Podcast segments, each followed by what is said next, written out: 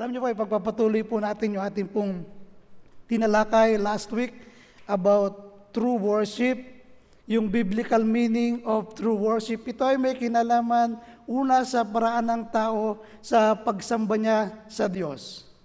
Pangalawa, ito ay may kinalaman sa paraan ng Diyos sa tamang pagsamba sa Kanya. So, dinitalyo natin lahat yan nung nakaraan. When we worship, alam niyo po, kapag tayo nagpupuri sa Diyos, He delivered us. Dinideliver tayo ng Panginoon. Alam naman natin sa, sa sanlibutan, marami tayong kinakaharap ng mga battles. Ano po, andyan yung mga problema sa buhay, mga circumstansya, ah, trabaho, pangangailangan. So lahat nakakaranas ng mga kabigatan sa puso, kabigatan sa sa isipan. So maraming darts, maraming atake ang kaaway ng Diyos. Pero kapag tayo ay sumamba, nagpuri sa Diyos, He will deliver us. Maraming example sa salita ng Diyos. Kagaya ni Haring Jehoshaphat. Makikidigma sila, tinanong niya yung mga prophets of God, ano ba, mananalo ba tayo? Tutuloy ba tayo? Sabi niya, mananalo tayo, sige, makipagdigma tayo. So ang ginawa ni Haring Jehoshaphat, ano ginawa niya? Inilagay niya sa unahan yung mga mag-aawit, yung mga worship leader. Saan kayo nakakita na digmaan ang inilagay eh, mga worship leader? Habang sila ay lumalapit, ano, sa papalapit sa kaaway ng Diyos habang sila ay nagpupuri, yung mga kaaway nila, sila-sila nagpatay. Pagdating nila doon sa lugar na yon, tapos na.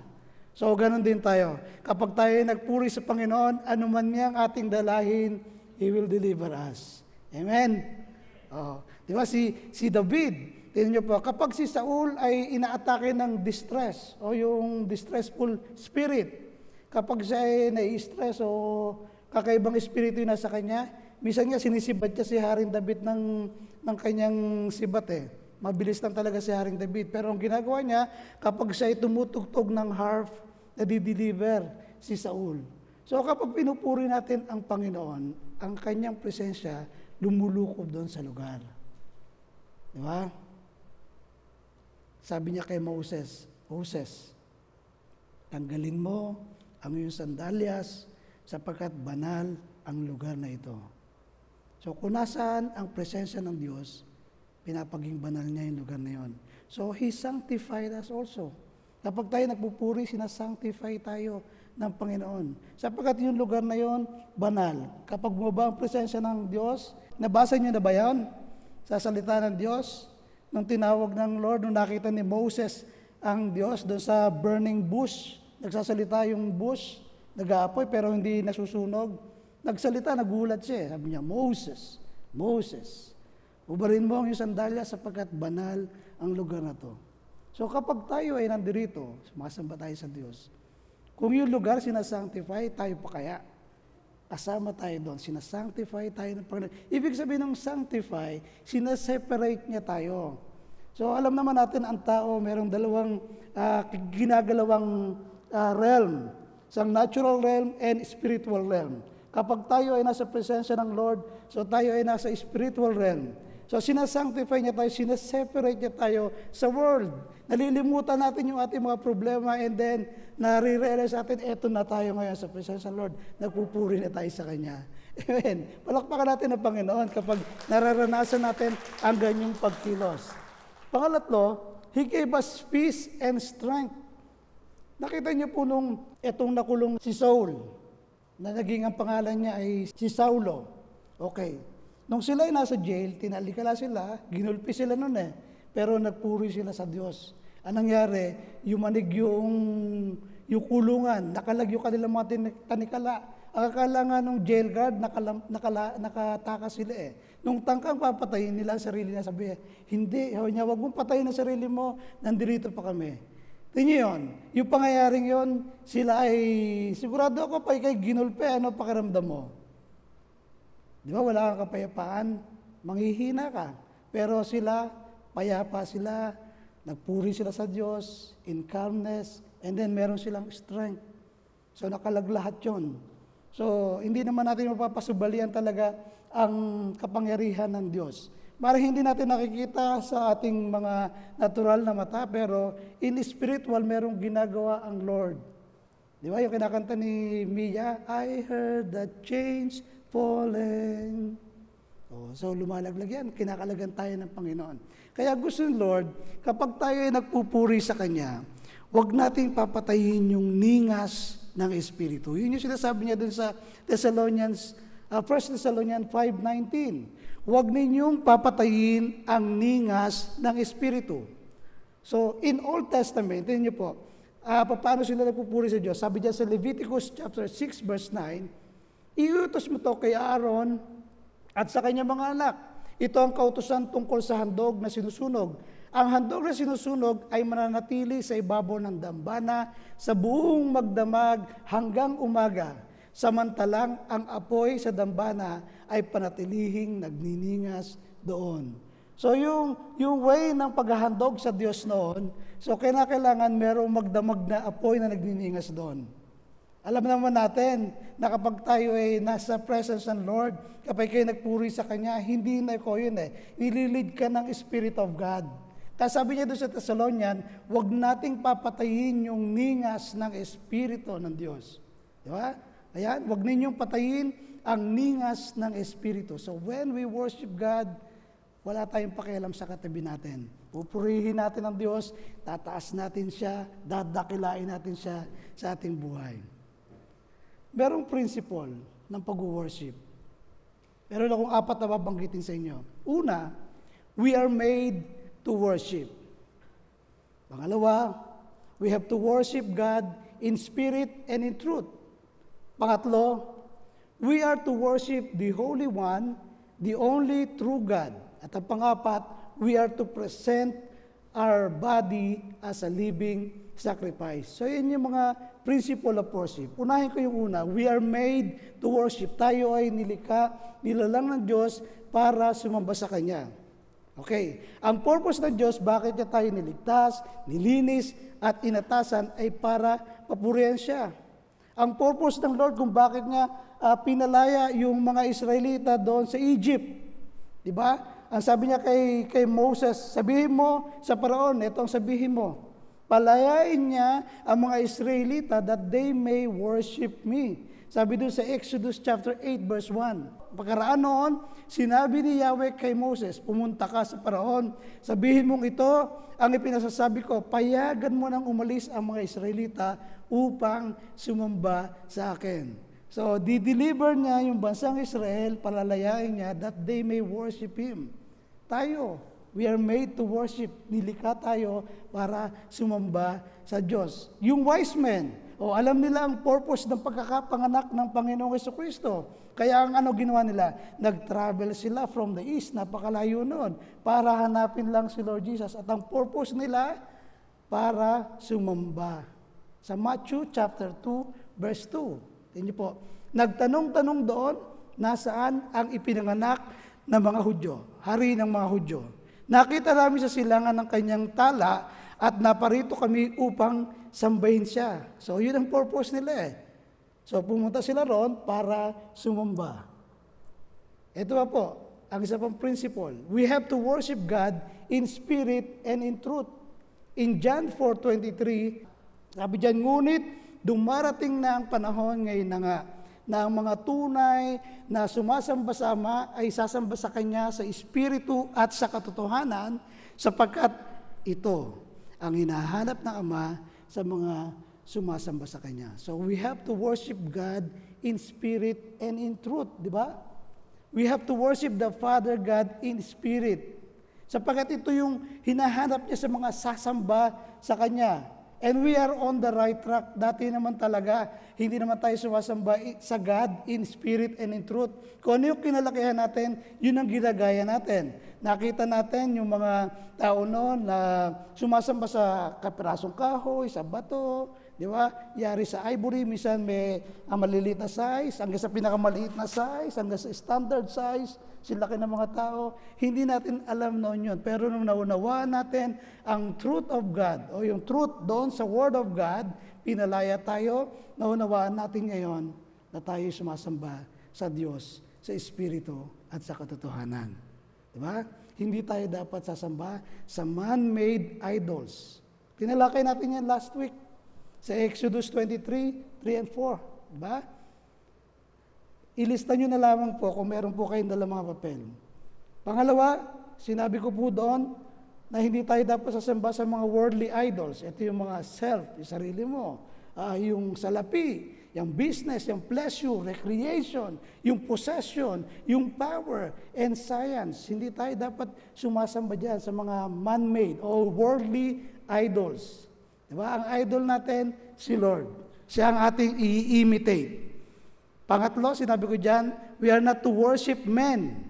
Di ba doon si Cornelius sa Acts chapter 10, verse 25 to 26, pagdating ni- nila Peter doon, nung tumanggap sila ng Espiritu ng Diyos, sasampahin siya ni Cornelius, sabi niya, wag, ako man ay tao rin katulad mo, ang sambahin natin ay ang Diyos. We are not to worship angels. Doon sa Revelation chapter 22, verse 8 and 9, di ba? Nung si John nakita niya yung ka- kaluwalhatian ng Diyos, yung angel na inutusan, sasambahin niya. eh. Sabi niya, wag mo akong sambahin, ako man ay lingkod. Alipin lang din ng Diyos. Ang sambahin natin ay ang Diyos na makapangyarihan sa lahat. And we are not to worship nature. Di ba?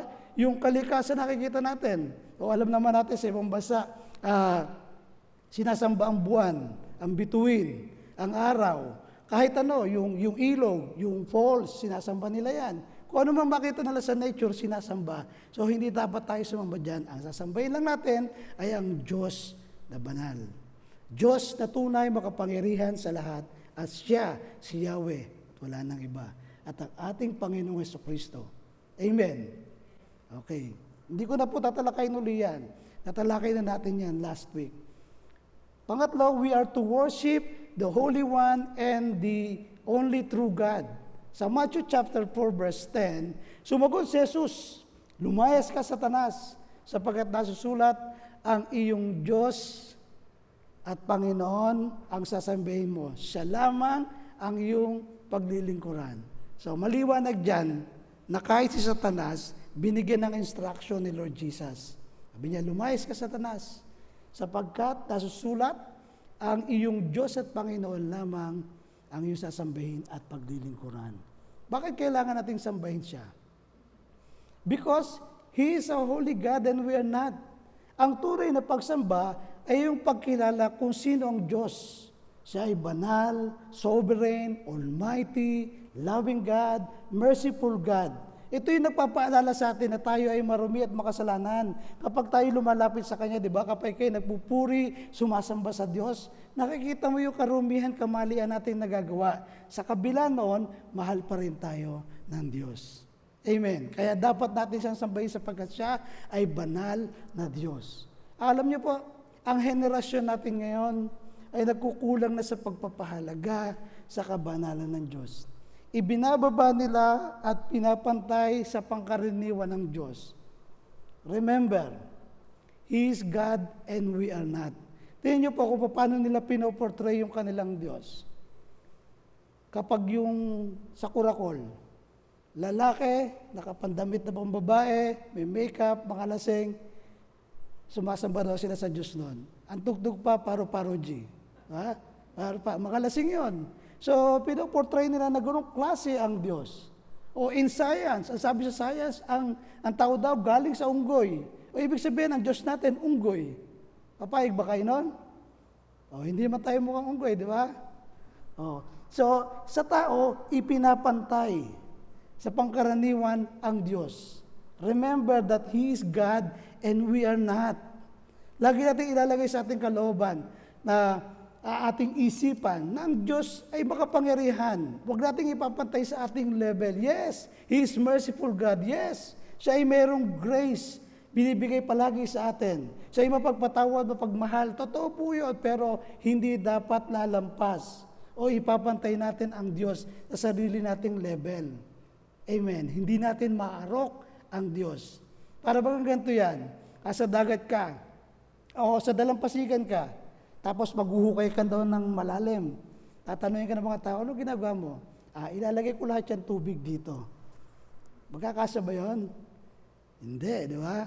Ganun ang Diyos. Ang tao, nag-iisip na kung ano ang Diyos. Pero hindi natin kayang unawain ng Diyos. Siya ay makapangyarihan. Amen. Worship is not religion or ritual. Hindi ito yung mga may seremonyas na ginagawa nakikita natin sa iba. Hindi ganun ang pag-worship. It is an intimate and vital encounter with the Lord. Ikaw mismo dapat ma-experience. Amen. Tingnan po si, si Saul, di ba? Nung na-encounter niya ang Lord, siya ay ah, matalinong tao. Siya ay aral kay Gamaliel. Alam niya ang salita ng Diyos, pero hindi niya nauunawaan yung kanyang ginagawa. Pero nung siya nagkaroon ng encounter kay Lord, doon niya na-realize na yung palang ginagawa niya, kapos pala yung kanyang kaunawaan tungkol sa Diyos. Si Lord lang ang nagpaunawa sa kanya. Ganyan din tayo mga kapatid. Kapag tayo sumasamba sa Lord, He will give us revelation. Hihipo niya tayo. Bibigyan niya tayo ng wisdom. Amen. Yung mga katanungan sa ating isipan, sa ating puso, siya ang sasagot niyan. Di ba? Sabi rin doon sa ah, pag tayo daw ay magsishare tungkol kay Lord, huwag kayong matatakot sapagkat ang Espiritu ang magsasalita tungkol sa inyo. Siya naman talaga ang nagpupuno sa atin. Yung salita na napapakinggan natin, yan magrerema sa ating puso, magiging buhay kapag na-encounter natin ang Lord. Maraming beses tayo nakakapakinig sa salita ng Diyos, tama? Hindi. Tama. Ilan doon ang nagiging buhay? Si Lord lang eh, di ba yung Holy Spirit? Kapag siya yung nangungusap na, so i-remind ka niya sa tungkol sa lahat yung sasabihin mo pa paano ka mag-share. Ililid niya tayo. Kaya sabi doon sa 1 Peter chapter 1 verse 15, Yamang ang Diyos na humirang sa inyo ay banal. Dapat kayo magpakabanal anuman ang inyong ginagawa. Alam niyo po, nung panahon nila, ni Abraham, ni Moses, ni Haring David, ng mga propeta, at ng mga disciples, hindi nila ipinapantay o ibinababa sa pangkaraniwan ang kanilang paglapit sa Diyos. Okay, lumalapit lahat tayo sa Diyos. Lumalapit silang may paggalang.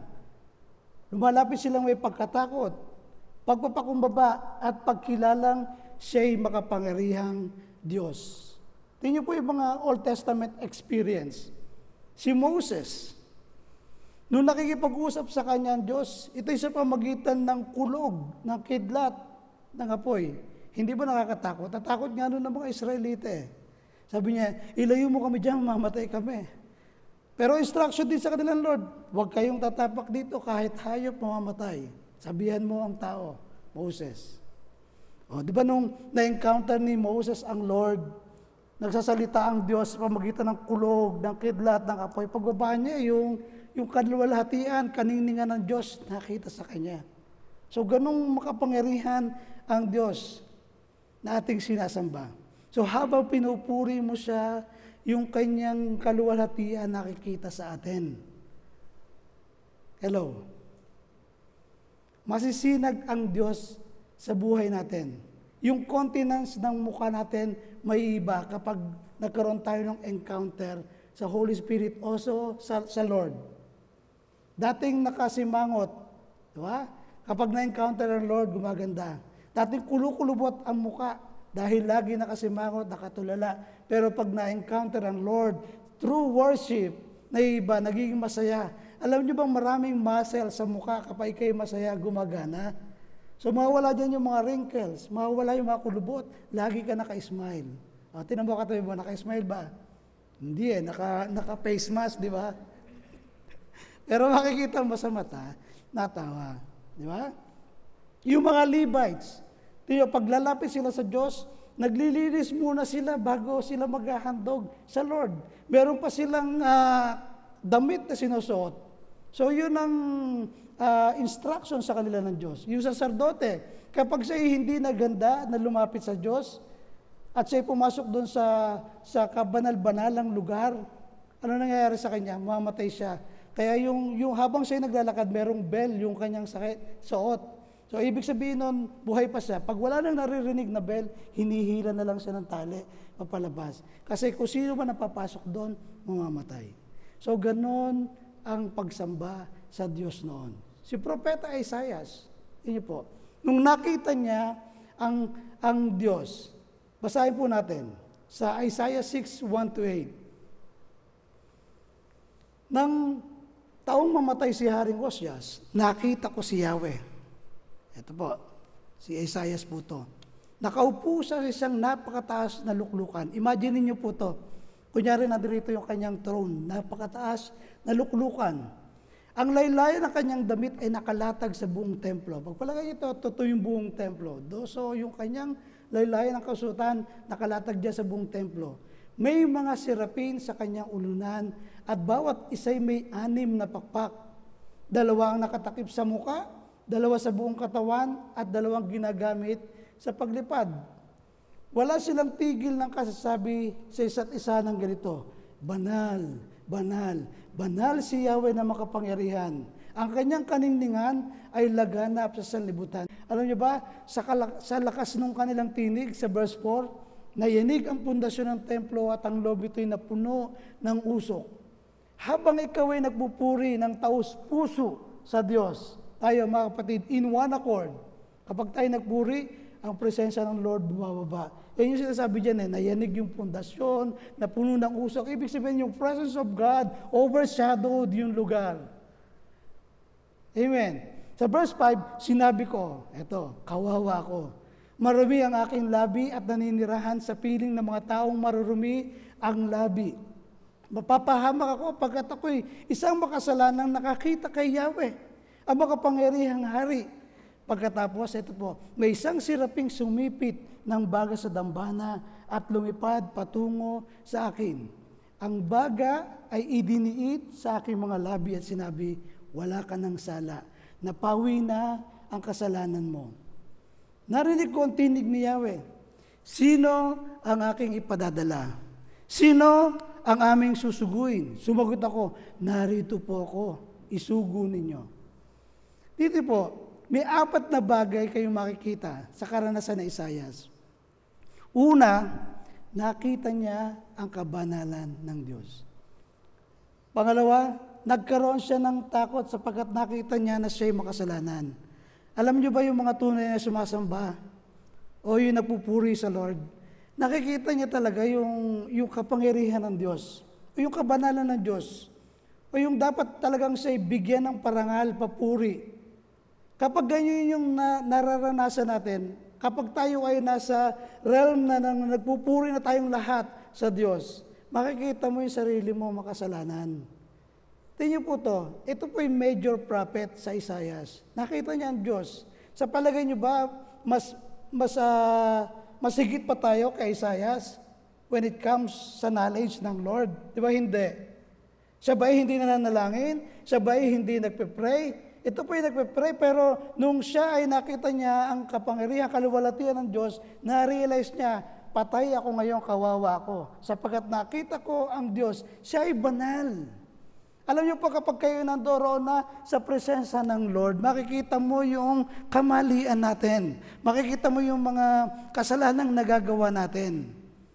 Yun yung sinabi niya, nagkaroon siya ng takot. Pero, ito maganda, natanggap niya yung mercy ng Diyos. Siya ay nilinis sa kanyang karumihan. O alam naman ng Lord yun eh, na tayong lahat ay marurumi. Pero sinipit ng isang uh, serapin, yung baga, idiniit sa kanya, sabi niya, malinis ka na, wala ka ng kasalanan.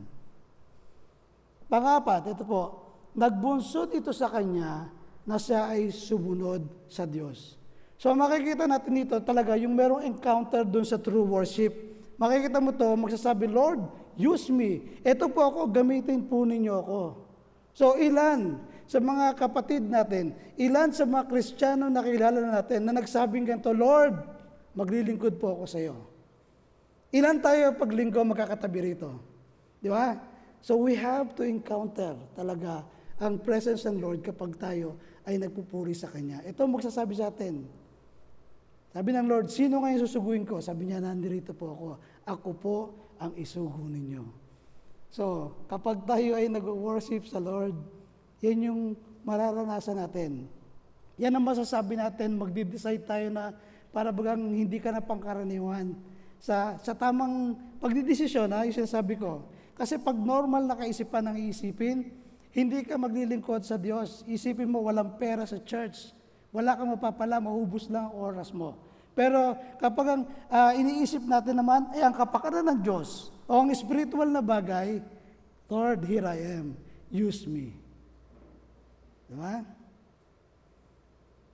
Ah, mapalad po kayo. Kasi sa loob ng isang linggo, ilang araw meron? Seven. Pag linggo lang tayo nandito, ilang oras tayo dito? One and a half hours, two hours. Pero lahat na ng oras, sa'yo na. Yung isang araw na para sa kanya, hinati mo pa sa dalawang oras lang. 22 pa doon sa iyo. Pero praise the Lord. Kaya ina-encourage ko kayo, kayo na mga nasa online, we have to worship. Sama-sama tayo in one accord. Mabless tayo kapag tayo ay sumasamba ng sama-sama sa Diyos. I understand na mahal po ngayon ang gasolina, mahirap ang transportasyon, ah, isa pong sacrifice ang pakikinig ng ating midweek Bible study sapagkat ito ay oras ng dinner. Ano, sinasacrifice natin. Ah, mahirap din makinig online kapag maraming distraction sa bahay. I experience that. Pero kung meron tayong time na ibibigay sa Lord, magsama-sama tayo dito, praise God. Sapagkat dito makapag-concentrate ka. Sapagkat dito, ah, mararanasan mo talaga yung ah, kapayapaan ng pagpupuri sa Diyos. Sapagkat walang distraction. Ang lahat na nandito, ang purpose ay sambahin ng Diyos. Pero sa online, bagamat may distraction, alam ko po na ang iba dyan sa inyo talaga willing na sumamba sa Lord. Amen.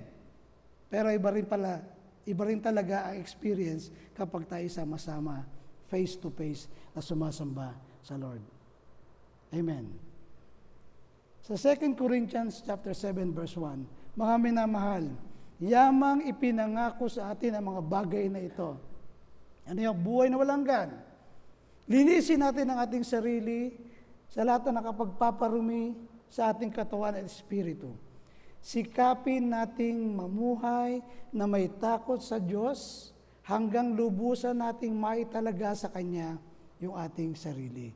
Pag sinabing sikapin, hindi ibig sabihin niya perfect. Di ba? Nagsisikap tayo na makapabuhay na merong kabanalan. Amen. Nagsisikap na mapagtagumpayan yung mga kahinaan. Ito pa po isang principle ng worship, last na po to. We are to present our body as a living sacrifice. Alam niyo po sa Old Testament, God gave detailed instruction for how His people were to give their offerings kapag siya ay magbibigay sa Diyos. Sa Leviticus chapter 1 verse 13, I-describe ko po ang Diyos, ano po, binab, nagbabanggit ako ng words sa Old Testament kasi ito talaga yung pinanggalingan ng ating Diyos. Paano ba siya dapat sambahin?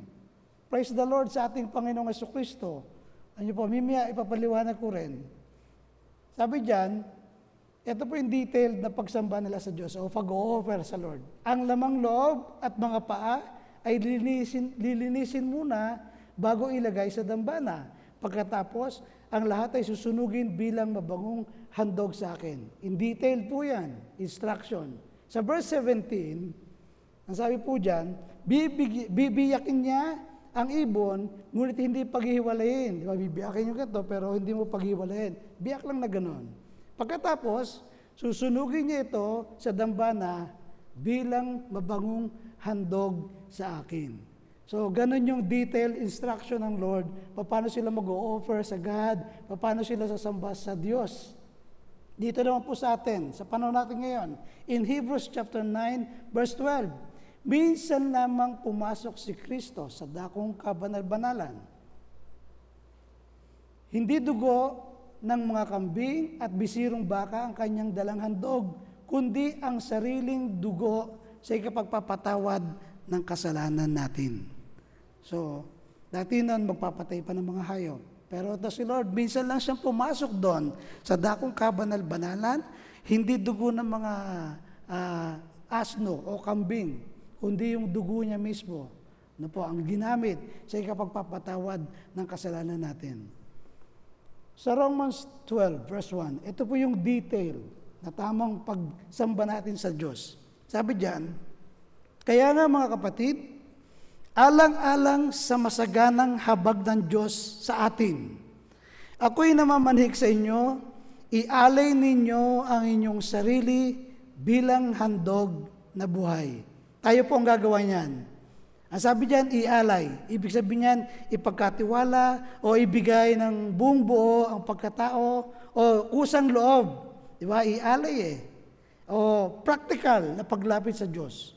Ang sabi po diyan, ang inyong sarili bilang handog na buhay, banal, kalugod-lugod sa Kanya. Yung handog na buhay, yan ay yung living testimony. Buhay na patotoo. Alam naman natin, ang Christian, merong mga manifestation kapag siya tumatanggap sa Espiritu ng Diyos. Yung inward, outward, and outgoing manifestation.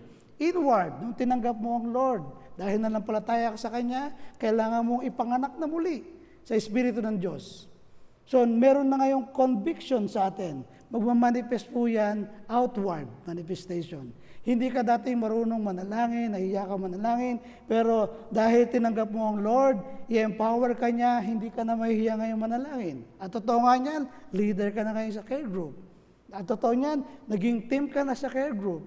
At totoo niyan, uh, naglilingkod ka na ngayon sa Lord. Di ba? Diyan makikita natin, iala, yung living testimony. Buhay na patotoo. Buhay na handog sa Diyos. And then yung outward manifestation ng Holy Spirit. Yun yung sinasabi kong nag-share na sa labas. Sabi niya, ulitin po natin.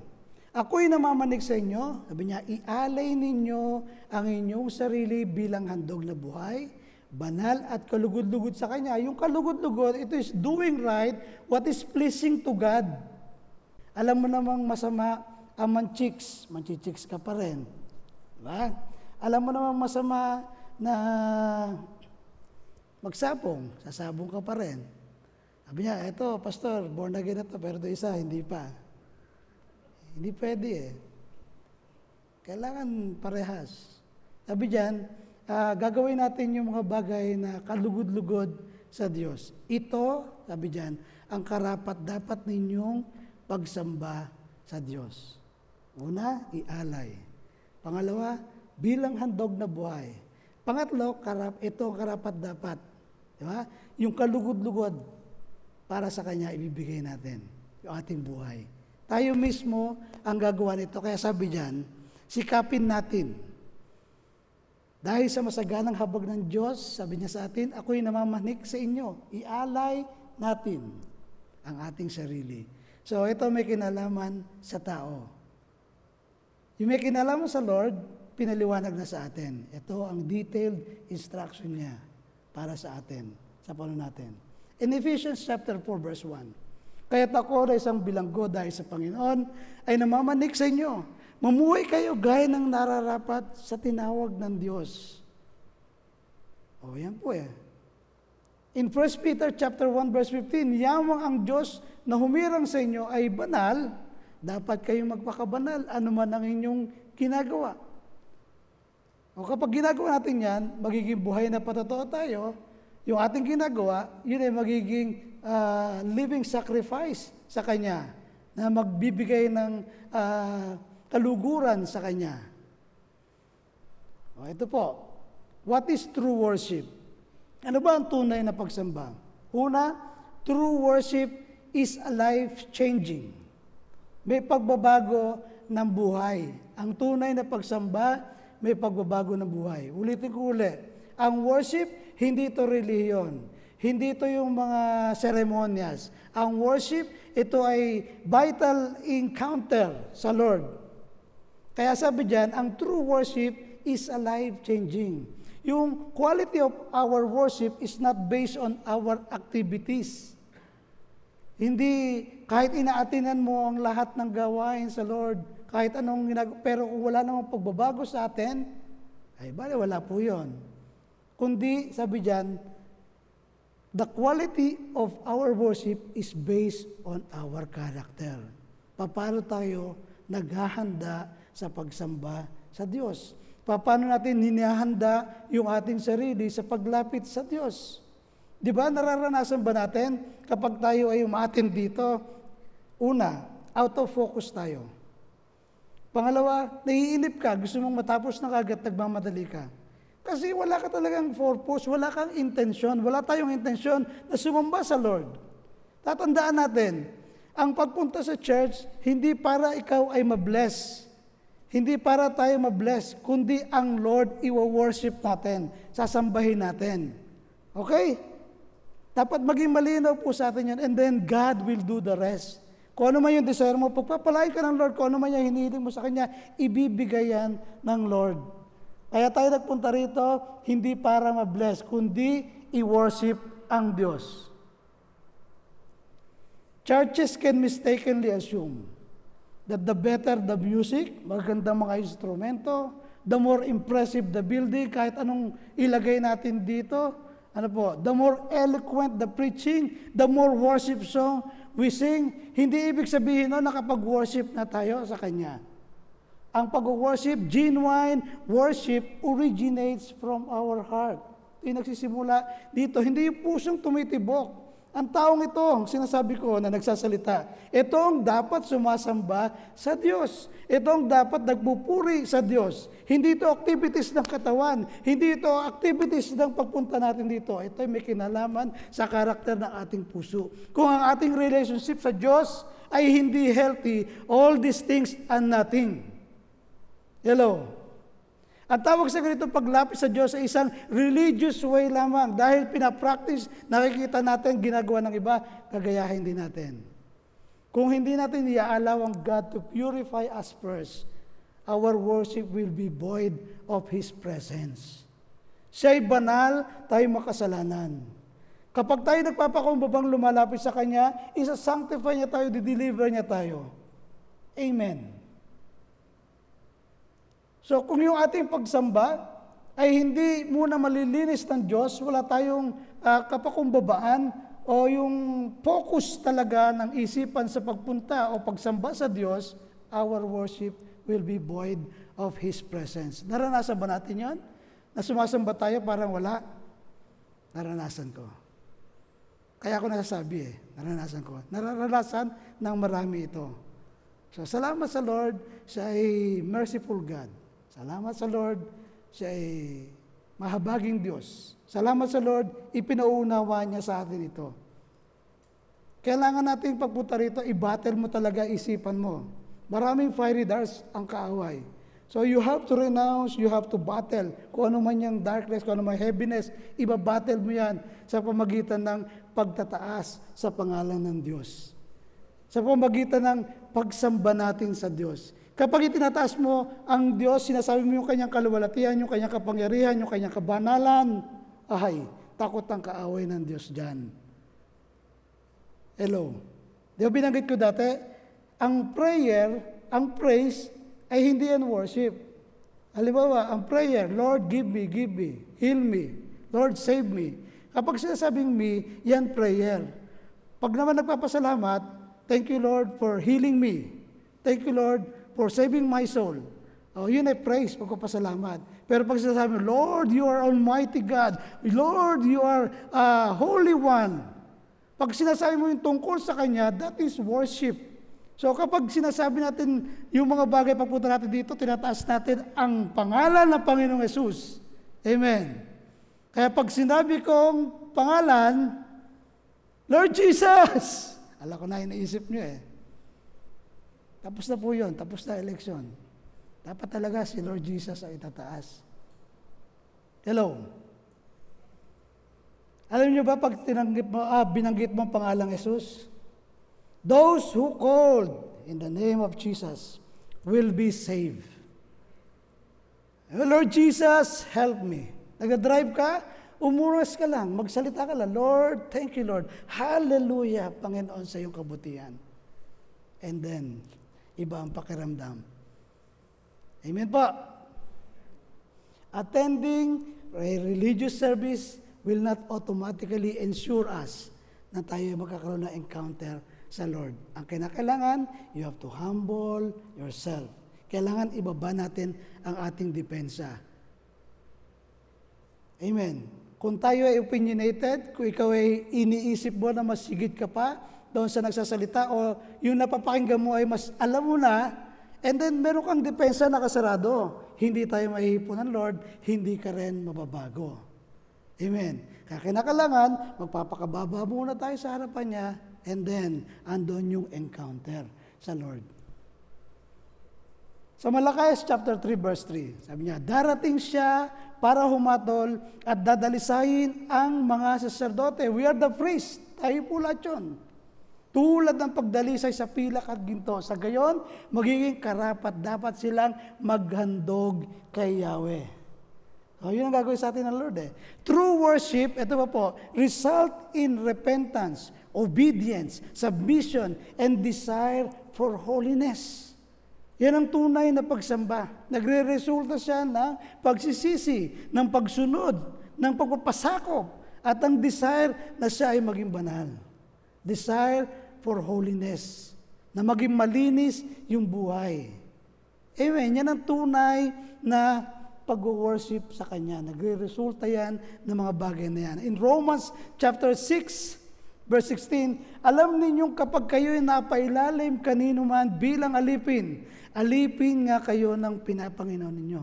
Sabi diyan, inyong pinapanginoon. Mga alipin ng kasalanan at ang bunga nito'y kamatayan o mga alipin ng Diyos at ang bunga nito'y pagpapawalang sala. So pag nag-worship, nagre-resulta ng repentance, ng obedience, ng submission. Diba? Meron ng pagpapasakop, ng kalinisan. In Romans 6.19, sabi diyan, Nagsasalita ako sa karaniwang paraan para madaling maunawaan. Okay, hindi na palalimin, sabi ni Apostol Paul. Kung paano pinaalalim ninyo ang inyong sarili sa karumihan at sa kasamaang palala ng palala, sabi niya, ngayon na may ihandog ninyo ang inyong sarili sa katuwiran, sa ikapagiging banal ninyo. So, yun lang ba. True worship, ito po. True worship generates a desire to show mercy and express forgiveness. Oh, di ba marami nakasakit po sa atin? Marami tayong hindi mapatawad na tao. Marami may, may, may mga experience sa atin na hindi lang sa telebisyon nangyayari, kundi sa tunay na buhay. Inalimura, inilipusta, pinahirapan ng mga kamag-anak, mahal sa buhay, uh, ginulpi ng mga magulang, di ba? Uh, inapi ng kapitbahay, So marami tayong mga karanasan sa buhay na kumisan hindi tayo nagiging mahabagin sa kanila. Buti nga nangyari sa iyan. Di ba? Nakabawi rin ako. Pero baliktad, kapag tayo ay nagpupuri sa Diyos, nagkakaroon tayo ng habag sa iba. Di ba? Kapag tayo ay nagpupuri sa Diyos, ito nagge-generate ng desire para pakitaan sila ng kahabagan. Nag-express din tayo ng forgiveness. Pinatatawad natin sila sa kabila ng mga ginawa, iniasal nila sa atin. Meron pagkapatawad. Ako po, resulta po ako ng broken family. Yung, yung lalaking dating kasama ng tatay ko, ito, ano na to, pinatawad ko na siya, matagal na panahon na. Alam niyo po ba, ang isipan ko noon, dadalhin ko siya sa isang madilim na lugar, doon ko sa papatayin. Pedala akong baril na noon. Pero hindi pa rin pinahintulot ng Diyos. Meron pala siyang plano para sa akin. And then later on, nung lumalim ako sa pagkakilala sa Lord, nandun ngayon yung desire na maging mahabagin ako, naunawaan ko na lahat ay biktima hindi lang naman ako nakaranas ng ganong pagkawasak ng pamilya, pero praise the Lord, yung winasak ng Diablo, binuo niya, He restored it twice as much. Pinagpala niya kami. Kasi, mabuti ang Diyos. So, nagkaroon ng pagpapatawad, nagkaroon ng habag. Kapag yan ay ating ginawa, yan ang tunay na pagsamba sa Diyos. Yan ay nagre-resulta ng pagiging kawangis ng kanyang sinasamba. In Philippians chapter 2 verse 1 to 4. Nagbibigay ba sa inyo ng kasiglahan ang buhay na nakaugnay kay Kristo? Okay, ulitin ko na, don't get me wrong. Yung dating karanasan ko, yun ay nilimut, nilimot ko na. Sineshare ko na lamang sa inyo na pagtagumpayan ko niya. Alam niyo po, anong nangyari pa doon? Dinala ko pa sila sa church. Nakakilala pa siya kay Lord. Umatin siya ng maraming seminars. Napakabuti po ng Panginoon. So don't get me wrong. Ang Lord, nagpa, ah, nagpapatawad siya. Ang Lord, nag-heal siya. Ang Lord, nagre-restore siya. O tayo naman mga Kristiyano, ito, ang sabi sa atin, tayo mga manggagawa ng Diyos, tayo mga workers of God. Sabi diyan, nagbibigay ba sa inyo ng kasiglahan ang buhay na nakaugnay kay Kristo? Tinatamad na ako, Pastor, paulit-ulit na lamang. Ito, ito na lang yung ginagawa ko. Wala man ako makatulong. Sinasabihan pa ako mali yung ginagawa ko.